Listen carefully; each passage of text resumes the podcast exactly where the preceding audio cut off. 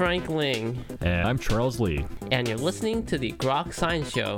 Coming up on today's program, Mr. David Quammen. Join us. He'll talk about next human pandemic. So stay tuned for all of this. Plus the Grokatron 5000. And our world famous question a week. Coming right up. Here. On the Groks Science Show.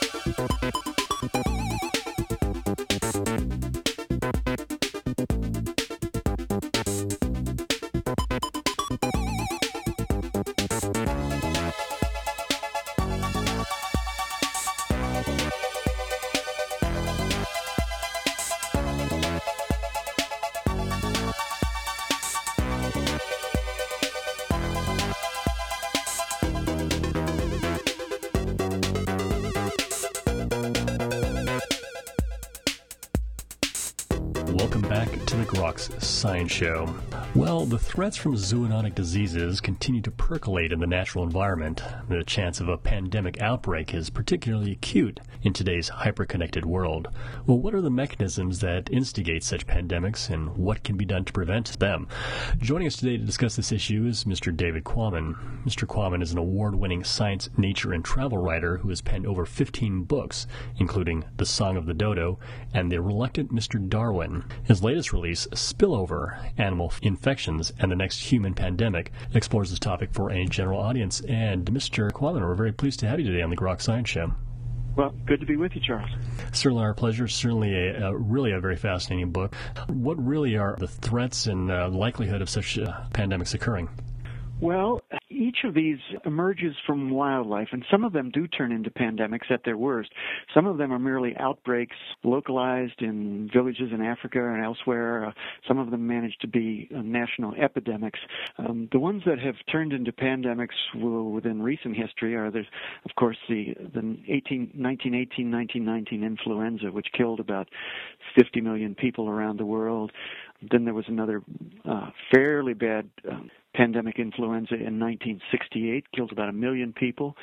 And in the meantime, of course, the AIDS pandemic was slowly beginning to emerge, and and now we know that 30 million people have died of AIDS since the 1980s, and another 33 million people are presently infected. So each of these newly emerged um, viruses or other other bugs, in most cases they are viruses, um, is watched very carefully by the disease experts because they wonder which one could be the next big one, which one might have the capacity to turn into a pandemic that could kill hundreds of thousands, millions, or even tens of millions of people.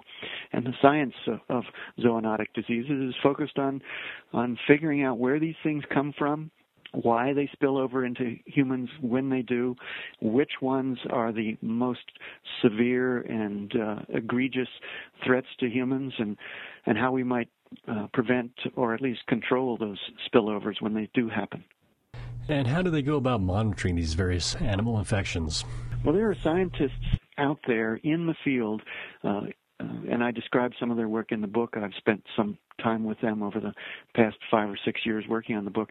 There are scientists out there who are trying to solve the first mystery of each new emerging disease, which is where does it come from? What's the reservoir host, the species in which it lives inconspicuously, asymptomatically, and from which it under certain circumstances spills into humans. So the first step of the scientist, the first step in terms of understanding and and controlling these threats is to solve the question of of where the pathogens live, what's the reservoir host.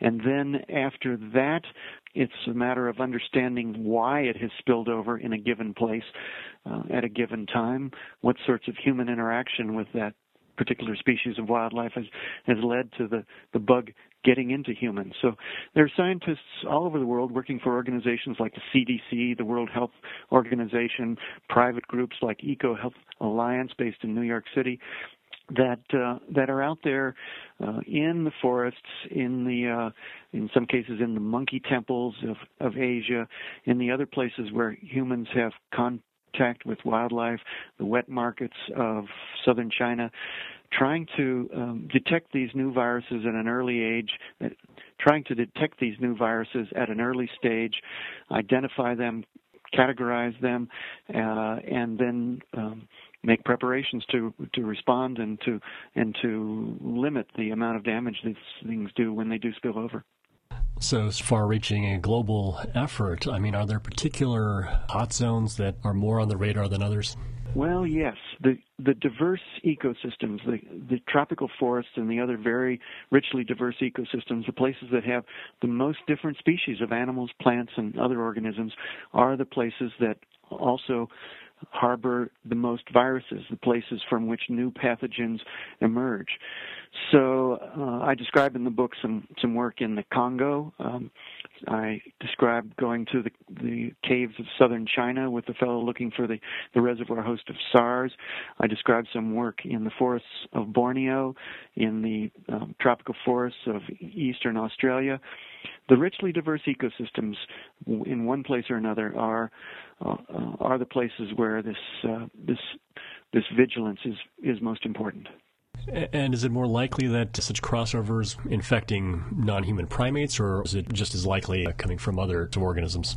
Well, that's a good question, and that's one they're answer they're asking themselves too. Which species of wildlife are the most likely reservoir hosts for the pathogens that that have been getting into humans and are likely to get into humans? There's a pattern uh, quite a number of these diseases emerging from bats. Um, the giant fruit bats of Southeast Asia, uh, belonging to the genus Pteropus, and other species of bats seem to be reservoir hosts in quite a number of cases. Marburg virus has its reservoir host in bats. Ebola, still not, that mystery hasn't been quite solved, but bats are suspected as the reservoir hosts of Ebola. SARS emerges from bats. Uh, Rabies has certainly uh, reservoirs in bats. Australian bat lyssavirus. There's a virus in Malaysia and Bangladesh known as Nipah virus that has its reservoir in bats. Another known as Hendra virus, Australia, also bats. So bats are implicated um, in a number of these cases, and uh, non-human primates, monkeys, and even apes, chimpanzees, and gorillas uh, are the reservoir hosts for a number of others that have gotten into humans. The scientists, of course, are asking themselves why bats, and that's that's a, an interesting scientific question that I explore in the book. Is it one with an answer? Well, one of the possible answers is simply that it's uh, it seems to be that an extraordinary portion of these things emerge from bats simply because bats are a very, very diverse order of mammals. In fact, one in every four species of mammal on the planet is a bat. So it might be just a statistical artifact, but the scientists suspect that it's more than that. Bats are also very um, social creatures. They live in huge aggregations where you, you sometimes find hundreds of thousands or even millions of bats living together, um, roosting together in a cave or, or, or roosting at close proximity to one another in trees. The fact that they're densely sociable and that they live very long lives. Bats may live 18 or 20 years. Those two factors together may mean that um, bats and colonies of bats represent really uh, hospitable habitat for pathogens, viruses, and and other pathogens, and so that um, they're emerging from bats because uh, bats uh, provide habitat for many more viruses than than the average kinds of animals. Is it also the history of uh, human bat interactions hasn't been quite so intricate, so there hasn't been as much time to acclimatize for both human and bats. So that well, when, that's when possible too. Yeah, obviously we don't have any domesticated species of bats. Um, humans have been interfering with bats for a long time, but now uh, that there are seven billion of us humans on the planet. We're we're intruding into the uh, into the richly diverse ecosystems more uh, more insistently and more abundantly than ever before. So we're coming into contact with all of these creatures, including bats, more often and and as I say, more intrusively than ever before. Is there a common mode of transmission or for the spillover from the animal reservoirs to, to humans? Well, there are a couple of different ways in which spillover can occur. Probably the most obvious uh, and, the, and the most blunt is when humans kill and eat uh, species of wildlife. For instance, um, the AIDS pandemic began uh, with one chimp uh, spilling over the precursor virus of the pandemic strain of HIV into one human in the southeastern corner of Cameroon in Central Africa as early as 1908, give or take a margin of error. That's very different from what people think they know about the origins of the AIDS pandemic, but that's based on very interesting and persuasive science that's been published in, in some very good journals within just the last five or six years. Southeastern corner of Cameroon, 1908, give or take a margin of error. How did that happen? Well, the details are unknowable, but the speculation is that a human killed and butchered a chimpanzee and got blood to blood contact. This is referred to as the cut hunter hypothesis. So so you have to imagine one man southeastern corner of Cameroon around 1908, killing and butchering a chimpanzee and perhaps cutting himself with his machete as he did this and getting blood to blood contact, chimpanzee blood into a cut on his hand. And that is presumably the way that the, as I say, the pandemic strain of HIV first got into the human population. And then from there, spread throughout the human population. And from there, it spread slowly, slowly at first. It seems to have simmered for decades, possibly in the villages of southeastern Cameroon, probably working its way down the river system that leads out of southeastern Cameroon to a river called the Sangha, and then down the Sangha to the main stem Congo River, down the Congo River to the big population centers, Brazzaville and the the city that was formerly Leopoldville, capital of the Belgian Congo, and which is now Kinshasa, capital of the Democratic Republic of, of the Congo. And it was from Kinshasa that the virus seems to have finally emerged in the late 1960s and gotten to Haiti in the bodies of Haitian workers who were returning to Haiti after spending time in the Congo, after having had sexual relationships, after having picked up the virus. So they carried the virus back with them to Haiti, and then, as we know from Haiti, it got to the U.S. and to the rest of the world. Do you think where the spread was a little bit more facile the days now where uh, travel is a little bit easier between countries? Well, yes, all of these diseases. Now that we uh, now that we live in such an interconnected, globalized civilization, people flying around very frequently, very quickly, in some cases taking diseases with them. Uh, we're transporting products, including live animals, around the world more and more abundantly and more and more quickly. So, so once one of these diseases gets into the human population, whether it's a virus or something else, it can spread now far more broadly and far more quickly than ever before. It's the globalization of disease as well as the other forms of globalization. Uh, given how uh, quickly that can spread, does this pose a lot of challenges for uh, controlling an outbreak should one occur? Well, that's right, and that's why, for instance, the SARS outbreak in 2003. You remember, it, this was this new virus. Uh, it was very infectious and very lethal. It came out of southern China got into Hong Kong and infected some people uh, who carried it to a hotel in Hong Kong. One man in particular who came to Hong Kong for the wedding of his nephew. He got very sick while he was there in this particular hotel. He was staying on the ninth floor. He perhaps um, sneezed or coughed in an elevator, or maybe he vomited in the corridor of the ninth floor of this hotel and then people from other rooms up and down that corridor finished their stay in Hong Kong, got on planes, went home to Toronto, to Beijing, to Singapore, to Hanoi. They had become infected and they carried the SARS virus with them. So that suddenly there were outbreaks in Toronto and Singapore and those other cities. Uh, and, and the SARS virus had gone global within a, the space of just a, a very few days. Fortunately, it infected only about 8,000 people and killed only about 900, better than 10% of the people that it infected. But, but thanks to fast diagnostics, quick identification of this new virus and very stringent and, and sensible public health measures, quarantine, isolation of patients, protection of healthcare workers, etc. The uh, the professionals were able to stop the SARS outbreak before it had killed, spread much more broadly, and killed many more people. Some people tend to think that well, SARS it, it died out. It didn't turn out to be such a bad thing, but in fact, SARS did not die out. SARS was stopped by this sort of high speed scientific identification, the, the high speed, high tech diagnostics, and the very speedy and effective public health measures in the, those cities where it had uh, caused these outbreaks. Certainly, uh, some diseases which act very quickly and cause death more rapidly might have a shorter window in which to really take root and, and spread through uh, society. That's right. There, there's a whole range of of ways in which these viruses perform once they get into into human bodies. For instance, Ebola. Ebola virus, uh, the infamous virus from Central Africa, tends to uh, make people very sick very quickly, and if it's going to kill them, it kills them very quickly. It's a horrible disease. Case lethality rate uh, of up around 60 or 70 percent, but it doesn't ride airplanes very well.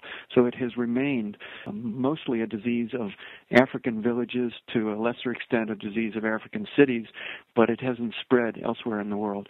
And then on the other hand, there are things like uh, HIV, which works very slowly in humans. It has a it has a high case fatality rate it, uh, until we got the uh, the modern drug cocktails that are available now, at least in in affluent societies, uh, it was killing uh, 100% of the people that it infected, but doing it very slowly. In some cases, taking 10 years to destroy a person's immune system and finally kill that person. So it could spread around the world despite being 100% lethal, it could spread around the world very broadly before uh, and and pass from person to person before people were were brought down by it. So those are the extremes: uh, Ebola on one side, on one end of the spectrum, and, and HIV on the other end, and in between that, you've got all of these other zoonotic pathogens that, uh, in some cases, kill high numbers, high percentages of the people that they infect. In some cases, do it very quickly. In some cases, do it slowly. There's a great variety, and it's uh, it's why the uh, the experts realize that they have to study the ecology and evolutionary biology of these viruses, uh, and not simply their uh, their medical implications in humans. Are there any uh, pathogens out there that are particularly warning to healthcare officials? Well, the experts that I've talked to say that the things that we can say about the next human pandemic, the next big one, are that it will most likely be zoonotic. Yes, it'll be something that emerges from uh, a non human animal. It will most likely be caused by a virus, and in particular, they say it will most likely be caused by an RNA virus as opposed to a DNA virus. That means certain families of viruses, including the influenzas, including uh, the family that Ebola belongs to, including those viruses such as Nipah and Hendra that I had that I mentioned, including SARS. Those viruses are all RNA viruses, and the next big one, so say some of the experts anyway, the next big one will probably also be caused by an RNA virus, because RNA viruses they evolve much more quickly than DNA viruses. They're much more changeable. When they replicate, they they make a lot of mistakes in replicating their genomes. They they mutate very quickly, and because they mutate quickly, they're capable of evolving quickly, capable of adapting to new kinds of hosts, and uh, therefore capable of adapting to humans as as their next host. So, take your class that just seems to be the most likely uh, culprit, in, uh, presumably in the future. That's right. The RNA viruses that uh, pass from animals into humans are the ones that uh, the experts, at least the experts I've talked to, and I've talked to quite a number of them, the RNA viruses are the ones that they're watching with particular vigilance, particular concern. For instance, there was a new virus, an RNA virus of the coronavirus family, which is the same family of viruses that holds the, the SARS virus. There was a new coronavirus, somewhat similar to SARS, that has emerged recently on the Arabian Peninsula, just in the last couple of months. It has only killed one person, infected two other people, but scientists all over the world are watching it carefully because it being a coronavirus, an RNA virus, somewhat closely related to SARS, they realize that this is the kind of thing that could could go big. Uh, could be very, very devastating in the human population. Hmm. Well, it's certainly a, a, bit terrifying. I mean, is there anything one could do to protect oneself in such a situation? Well, there are some very simple practical things that people can do to protect themselves, their families, their children. Um, get your flu vaccination. Uh, if your child is playing in the forests of, of northeastern U.S., then by all means pick the ticks off of him or her when he comes in from playing to try and uh, protect him from Lyme disease. Simple things like that that are very specific to particular diseases in particular places. But at a deeper level, I would say that the, the most important thing for people to do is to educate themselves a bit about the dynamics of these diseases, learn a little bit about the science, understand a little bit what zoonotic diseases are, what causes them to spill over, and why there seems to be this increasing trend of uh, zoonotic spillovers in in the modern age. As I say in the book, don't try to apply your knowledge until you have some. So uh, I encourage people to um, to read up a little bit, to, to learn a little bit about the subject of zoonotic diseases. This book of mine, um, it's it's a scary subject. It, it contains some some gruesome facts and cases, but it's not meant to make people more scared. It's make, meant to make people more smart, to give them the power of knowledge about this subject. Again, the book is called Spillover Animal Infections and the Next Human Pandemic. And Mr. Quammen, I want to thank you very much for your time. Well, it's been my pleasure talking with you. Thanks very much for your interest. And you were just listening to Mr. David Quammen discussing his new book, Spillover. This is the Groks Science Show. Coming up in a few minutes, it's the Grokatron 5000, so stay tuned.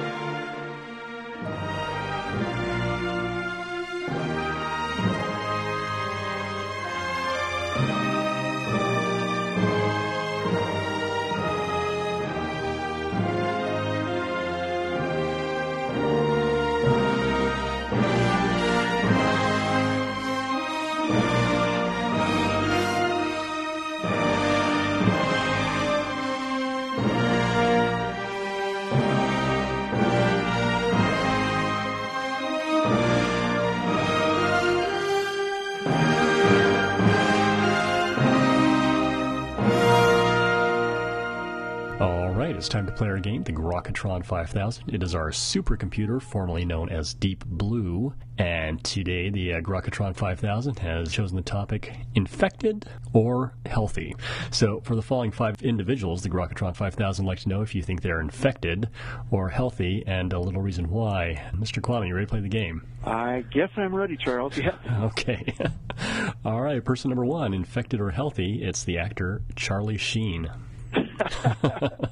oh, I'm afraid Charlie is infected with something or other. I'm not sure whether it's egotism or fusion or just what it is, but um, yeah, I'd say infected. um, all right, number two, it's the uh, pop star Lady Gaga. Oh, I think Lady Gaga is infected with charisma. All right, surely got that. Number three, uh, Richard Dawkins. Richard Dawkins is a colleague and, and sort of a friend of mine, and if Richard is infected with anything, uh, it is high intelligence and great zeal to uh, to explain science, in particular evolutionary biology. Richard Richard is infectious as as well as infected, and and I think in the very best of ways. Uh, number four, uh, golfer Tiger Woods. Oh, this is a tough game, Charles. Tiger is well, Tiger, I think, is recovering from an infection of the yips, uh, if you know that golfer's term. Uh, I think that his game is coming back to him. His putting and, and his short game generally is coming back to him. So I would say that that Tiger is in recovery. He's on the mend from a somewhat severe case of the yips. All right, well, that's good to hear. Uh, number five, finally, infected or healthy, it's media mogul Donald Trump. I think he's he's infected with a very, very interesting growth of something resembling hair on the top of his head.